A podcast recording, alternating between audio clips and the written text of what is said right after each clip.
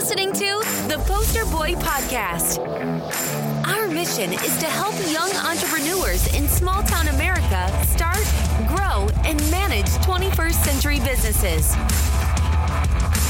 Are you ready? Let's get started.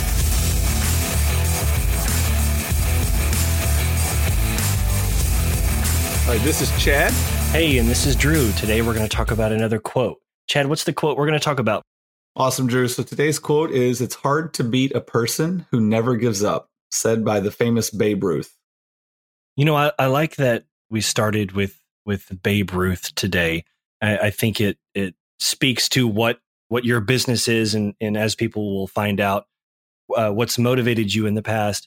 Can you tell me what's the context, or what's the story, or what's the lesson today that we want people to take away with when they think about what it takes to be a person that's hard to beat? I think the one thing that you want to really take from this is something that we always talk about, Drew, is it's what it takes to push past the difficult parts, you know, the inevitable adversity that you're going to find. Yeah, that's a really good point. Totally laughed at that. Like, you answered my question like a dog running after a car. So, we're golden. I've become a podcast editing pro so far. I know, we haven't even published a single one. Because they're going to be perfect, Chad, and I won't settle for second best. Perfectionists. That's right. We're perfectionists. Yeah, that's awesome. Well, you know, your first story is, you know, about your dad telling you it was time to give up on your pipe dream, and I'm curious. I'm sure there was an emotion that happened when you felt that. You know, what's the story behind that? Well, when I first started out in business, I was really young. I was in college, and I honestly, I didn't really know what I was doing. I had no idea, and I made so many mistakes. And I think one of the problems in the beginning was I just wasn't learning from my mistakes. I tended to make them just over and over again, you know. And then you want to share what you're doing with everyone around you, and so my parents were no exception. So my dad and I, we'd had so many conversations about everything, and you want to share like your progress and all those things, but he also knew that I wasn't making a lot of progress, and, you know, they would want me to come home, and I didn't even have the money for gas to get down there and things like that. There's just always a lot of headaches, but, you know, unfortunately they weren't in a position where they could help me financially either. And so I was dating a girl at the time, and I found out I had a kid on the way. So obviously it was a nerve-wracking time. I have no insurance, no retirement, no nothing. You know, I quit college with one semester left, had all these things that from a parent's perspective were not going according to plan. So when my parents asked me to come down to Missouri for the weekend, I went home, and my dad and my stepmom, they set me down, and, you know, they said, it's time that I give up this pipe dream of being an entrepreneur. And I realize now, you know, and realize that I have, you know, responsibilities that are coming. And when you have a kid, you're going to have to take care of things. You're going to have insurance, you're going to have all this other stuff. And I can't even afford gas to get home. And, you know, at the time I was living in my girlfriend's parents' house, and it was a really bad spot, but I just refused to give up. And, you know, when he gave me that advice, it worked out really well, because in the end, when it first happened, I was so angry, because you already feel defeated because you're not succeeding.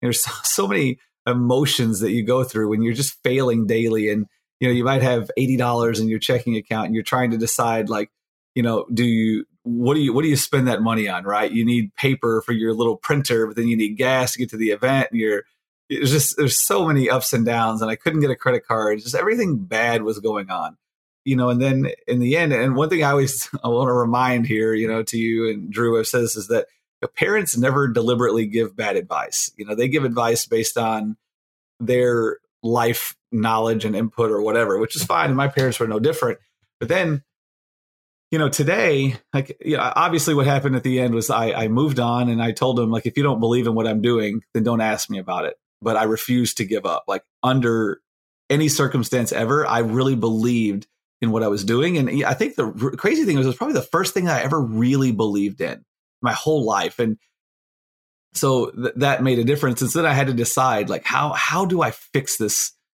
disaster that I've created? Even though it was technically a business, you know, it was really a disaster. Mm-hmm. And so this is when I came up with the yellow legal pad approach. And my plan was relatively simple. I would list out all the problems that I had, and then I would just write out an ideal solution, like whatever the perfect solution would be on the next page for each problem. You know, so let's say I have a page and I list out, you know, whatever, 5 problems. And then on the next page, I would list the first problem. Then I would list out what was my ideal solution. And then I would list out what was it that I had to do to get that.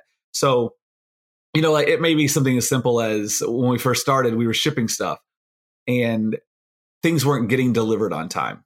Right. So we would have so many issues because we couldn't even afford to use UPS. Okay. I mean, we had to use stamps, literally like physical stamps on these tubes that we put these, I know it was a disaster, but and we work with the post office. We call it to this day, snail mail. Right. So if you like, when we were doing this, we had a lot of things not being delivered, like constantly. And so we would get all these phone calls and my phone would ring to the point that every time my phone rang and I answered it, like someone thought I was a scam. It was unbelievable how many posters that we sold and people thought we were a scam. Like, it was just mind blowing. And, you know, all because they didn't get it, you know, but then I was really young. I was really, really young. And then people would call me and I'm like, yeah, you'll get it. You'll get it tomorrow for sure. You know, I didn't even have tracking on this thing. I would just say it so they would shut up and it would move me to my next call. But yeah, I know. So, you know, but the way we solved it, right? So the ideal solution when we were writing it down would be, man, if we just didn't have to use the post office and we could save some money on it, right? So if we could just guarantee that something was going to be delivered. So that was like what my, you know, the ideal solution is that when we ship something, we just know exactly when and we can almost guarantee it's going to be done. You know, most logical people that have any knowledge of anything in the world today, they would go, oh, we'll just change to UPS, right? Because it's or FedEx or whatever. But what we decided to do was bring on one of our friends. We were all servers at a restaurant when I first started, and we decided to bring on one of our friends, and we tell him, dude, here's our problem. Like people are calling nonstop, and we need to start getting these things out faster. And so we had him. This is before the iPhone. Okay, so this is like the Garmin had just come out, maybe the Garmin, you know, and. So we had this mapping software, I think it was like MapQuest or something at the time, where we did it on a computer and we would have to put all of these addresses in and then print out where they were on a map and then lay them out so we could figure out what was in a route or, you know, whatever would be like closest to each other. And then from there, my friend would build out this like from where he started to this address. And then he would go from this address to this address and we would print all of these directions. Okay. And then he would leave our house at 10 p.m. because, you know, we live in Chicago, so traffic's awful. So he'd leave our house at 10 p.m. and he would go and deliver these posters till like 4 a.m. And we do this every day. So then whenever someone would call us, like on a Tuesday, I'm like, hey, it'll be delivered. You know, you'll have it by the morning, no question. And then we would just print that thing, get it ready for our friend, and he would do it. And, you know, again, this just goes back to the Yale legal pad approach. We did this for everything. And, you know, our goal was to solve one problem at a time, to start minimizing the phone calls and start being more efficient. And it took a long time.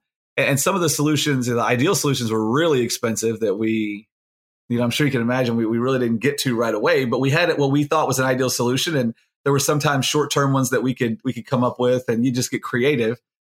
And then, you know, you do that for 6 months. And, you know, my daughter was going to be born. I think by the time I told my parents, it was going to be born in like 6 months or something. And, you know, by the time she was born, we had really turned a corner just by writing down all these problems every week. Anytime we had a new problem, we just wrote it down and went back and solved it. So tying this back to the quote, never giving up, what was it that drove you to never give up? Was it because someone told you to give up? Was it because adversity got harder and you like challenges? Or was there still a level of just being hard-headed and saying, I'm going to push through my dreams no matter what?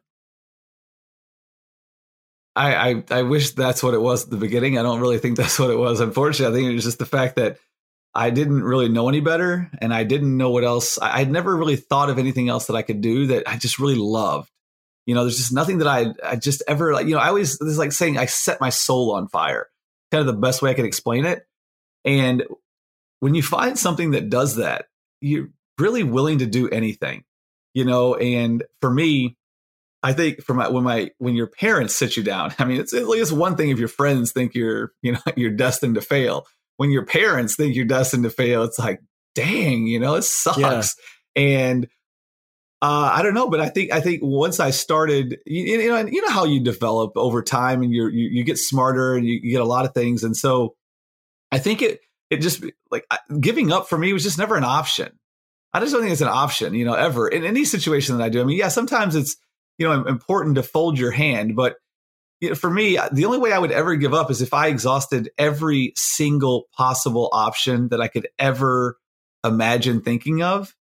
Maybe, but even in those circumstances, if I believe in it enough, I don't know. Giving up just wasn't just for me. It's just not an answer. I like that. I don't know if that answers your question. It does, and it's inspiring. So tell me, how do we make this into an actual step-by-step approach? What are some action items that you might ask eager listeners to take?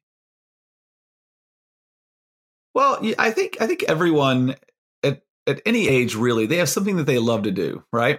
Maybe not like the love that I have for business today, but I definitely, as a kid, I loved soccer, and a lot of kids play sports. Some of my daughter's friends today, I have a young daughter, and some of her friends are like super active readers, right? A lot of them want to be in musicals or little, screenplays and things like that. But I would say that whatever you're involved in, it doesn't really matter.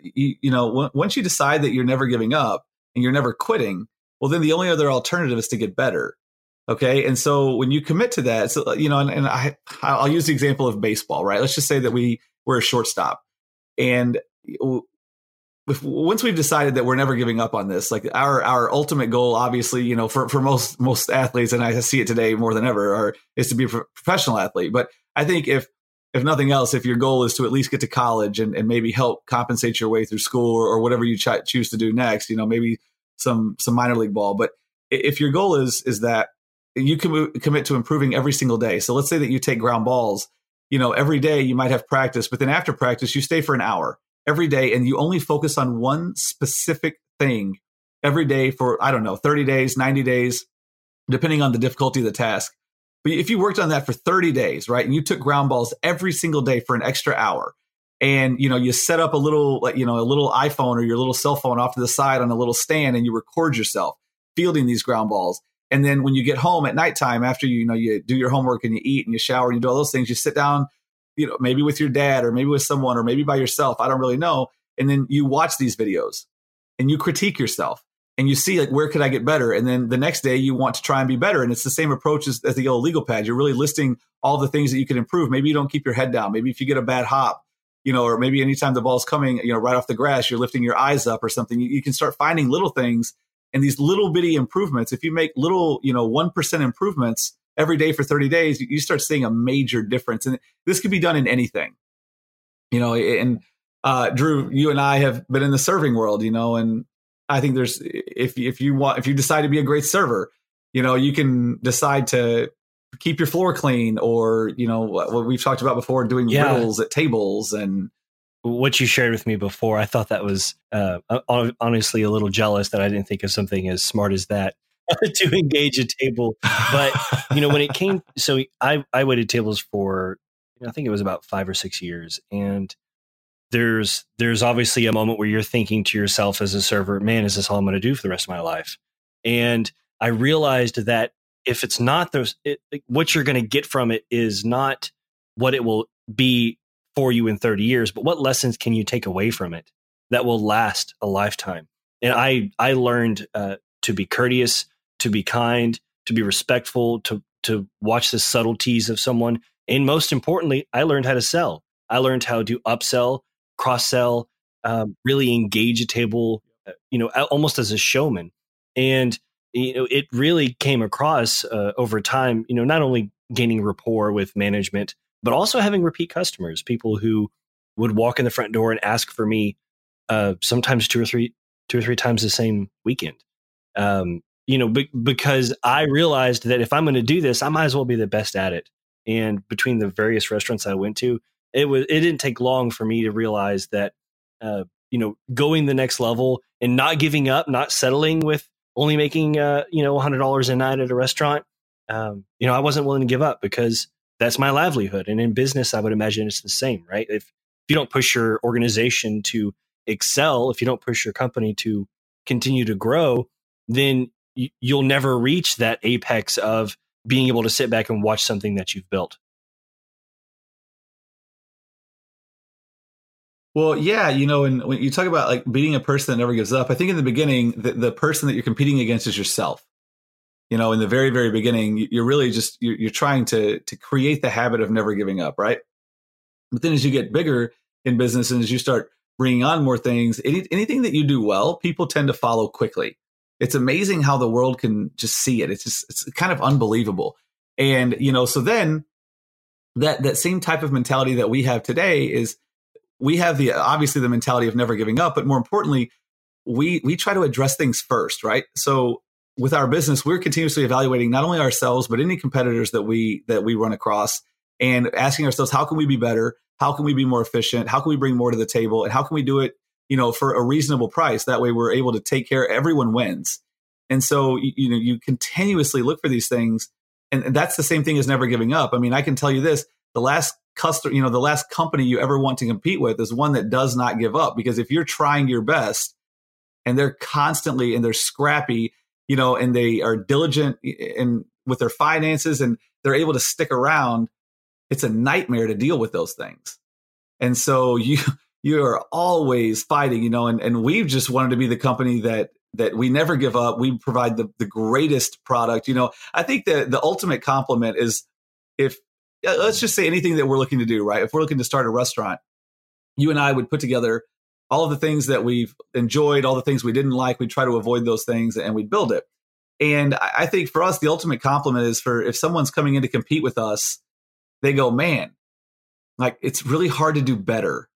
I mean, we could duplicate them, but doing better is really difficult because, you know, we take a picture, we have it graphically designed, we print it and we frame it and we do it in 10 minutes.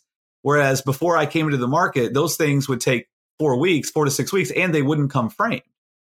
And so for someone, here's the thing, there's really no value in doing it faster than us, because whether you do it in 5 minutes or 10 minutes, it doesn't make a difference. That's not enough speed to where it will determine whether one's better or another. I see exactly right? what you're saying. I think when it comes down to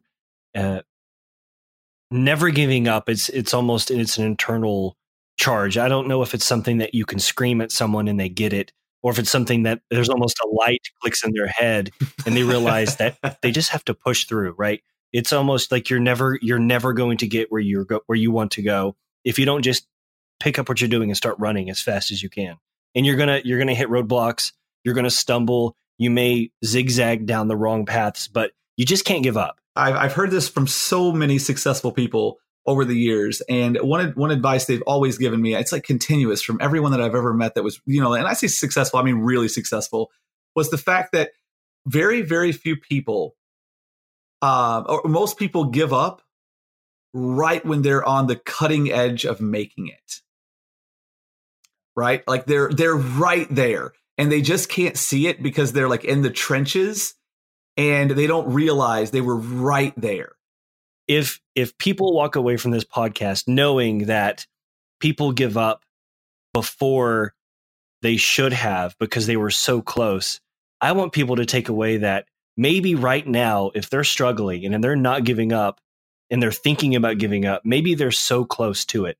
They should just try one more month, one more quarter, one more year, invest a little bit more energy and they're almost there. It's almost like a surprise because you don't know that you're going to be successful until, I don't know, maybe you look backwards and you see you are, right?